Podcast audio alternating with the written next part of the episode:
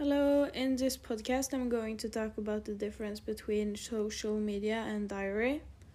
The difference between social media and diary is that in social media, you get public attention for posting pictures, videos, and text that we make public.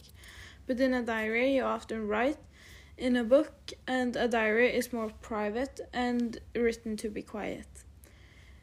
In social media, people often twist their reality to show off their perfect lives, but in a diary, you write what you feel. I had an interview with my mom and I asked her questions about the diary she wrote. I asked her these questions Did you have social media or a diary? I had a diary. And what did you write in your diary?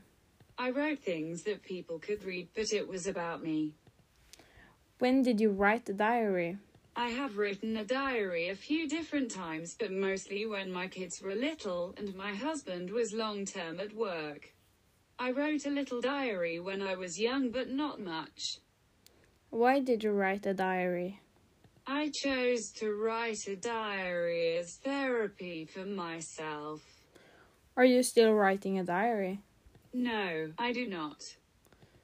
Could you have written a diary in the future? With the year that has passed, it could be good to write things that happened lately, such as a little therapy, because a lot has happened last year with Corona in mind. I agree with that. And that was my interview with my mom and the diary she wrote. Thanks for listening to my podcast.